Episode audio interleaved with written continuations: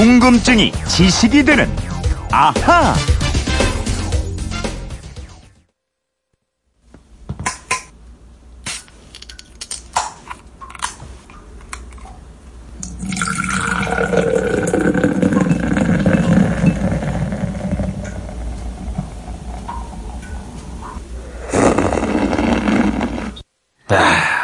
이게 뭐 새벽부터 사람 마음을 이렇게 심란하게 만드네요. 술을 먹으라는 건지 지금 맥주 따르는 소리, 네. 거품 소리였습니다. 아 좋네요. 아 진행을 해야 되는데 여운이 남네 자꾸 이게.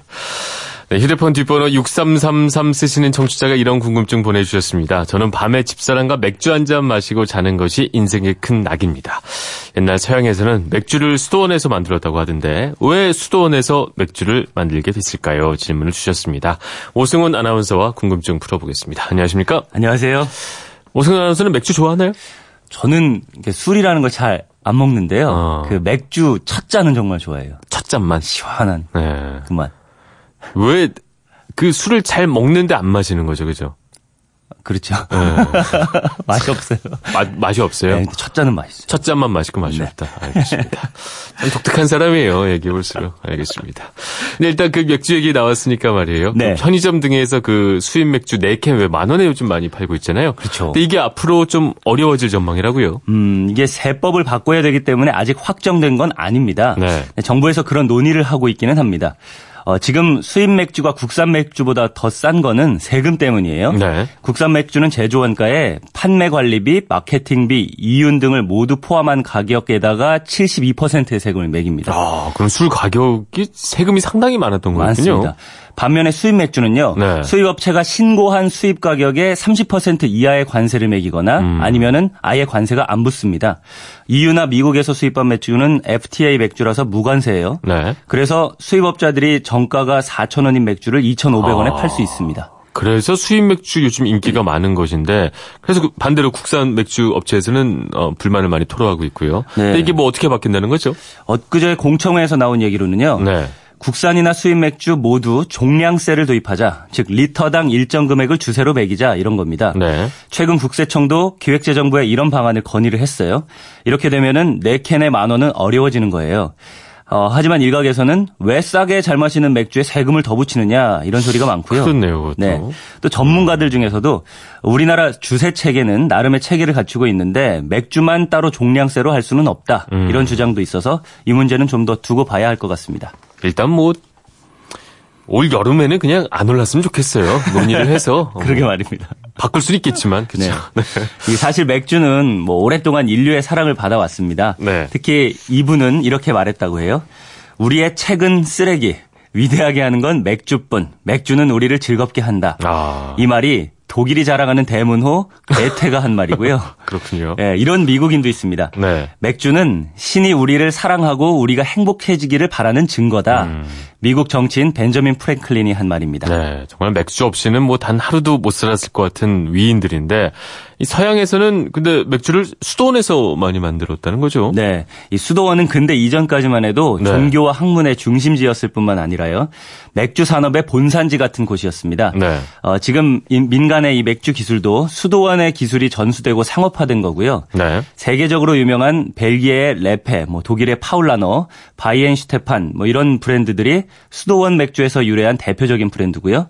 지금도 상표에 수도사나 수녀들이 음. 맥주를 빚는 모습이 그려져 있기도 합니다. 근데 우리가 흔히 아는 수도원의 이미지와 맥주는 도무지 어울리지가 않을 것 같은데 네. 어쩌다가 이게 본산지가 된 거죠? 어, 서양에서 이 맥주는 기본적으로 음료수나 마찬가지였어요. 네. 어, 지금처럼 보관이 쉽지 않았기 때문에 알코올 도수도 무척 높았는데요. 음. 어, 술이 아니라 액체로 된 빵 이렇게 여겼고요. 아. 실제로 보리 함량이 많았기 때문에 우리가 밥을 먹으면 힘이 나잖아요. 네. 이것처럼 힘이 났습니다. 네. 그리고 무엇보다 수도원에서 하는 사순절 금식 기간에도 음. 이 맥주는 마실 수 있었어요. 금식 기간에도 맥주는 왜 마실 수가 있었던 거죠? 네, 이 금식 해보셨는지 모르겠지만 굉장히 고통스럽잖아요. 네. 그런데 교회 규칙에 액체 섭취는 금식에 아. 반하지 않는다 이런 조항이 있었습니다. 네. 그래서 수도사르는 맥주를 마시면은 기운이 나는 거를 또 알게 됐고요.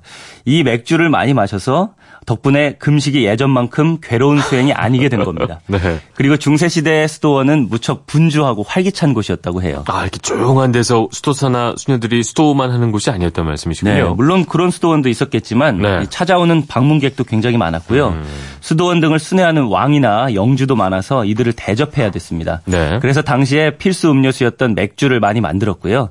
그러면서 맥주 제조 기술도 점점 발달했고 음. 나중에는 맥주를 다른 곳에 팔아서 이익을 남 기기까지 했습니다. 아, 그럼 수도원에서 어, 맥주 를 통해서 수익 사업을 펼쳤단 말씀이시군요. 맞습니다.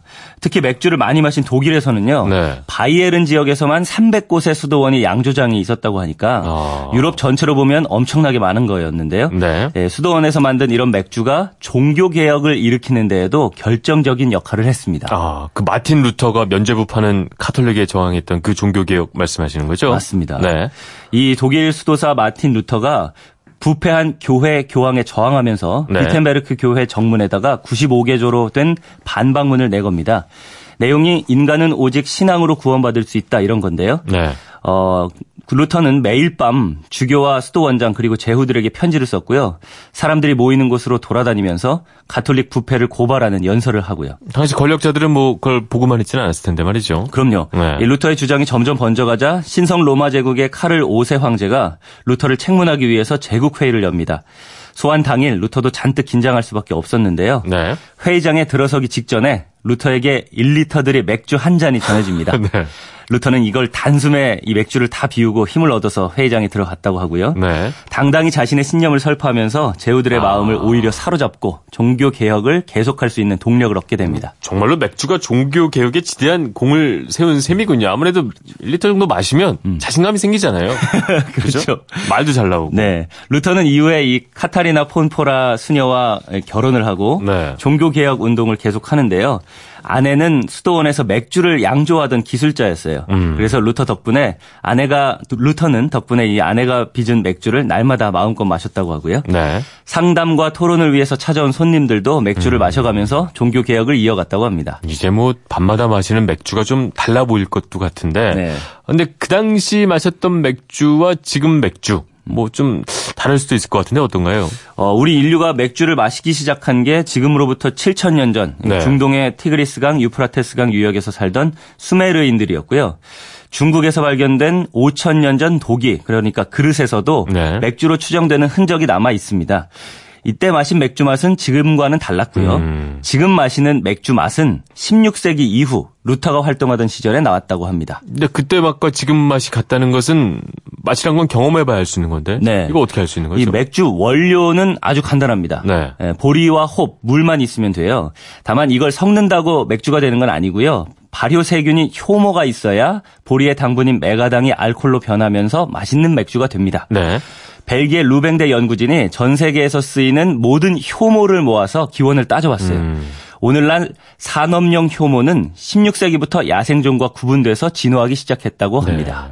그 외에도 또 그외 맥주 순수령 뭐 이런 것도 얘기를 들었던 기억이 예, 있는데. 그것도 바로 그 무렵입니다. 네. 이 맥주 순수령은 맥주는 보리와 홉, 물 이 세 가지로만 만들어야 된다. 이게 핵심이고요. 네. 1516년에 바이에른 공국에 비델름 4세가 내렸습니다. 네. 이 순수령 덕에 북부 독일의 맥주를 쫓던 남부 바이에른 뮌헨 지방의 맥주가 네. 전세를 역전시킬 수 음. 있었다. 이렇게 얘기합니다. 네. 자, 그러면 여기서 이런 것까지는요.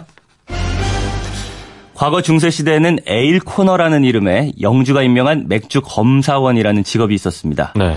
옛날 맥주는 모두 에일 맥주, 즉 발효가 상면 위에서 이루어지고 색이 진한 맥주였기 때문에요. 이름도 ale conner였는데요. 이게 요즘 또 우리나라에서 인기를 많이 얻고 있잖아요. 이 에일 맥주가. 맥주가. 네. 맥주 양조장을 방문해서 맥주 품질을 검사하는 게 일인 직업이에요. 에일 네. conner가요. 네. 예, 영국의 대문호 셰익스피어의 아버지인 존 아. 셰익스피어의 직업이 바로 ale conner였다고 합니다. 알겠습니다.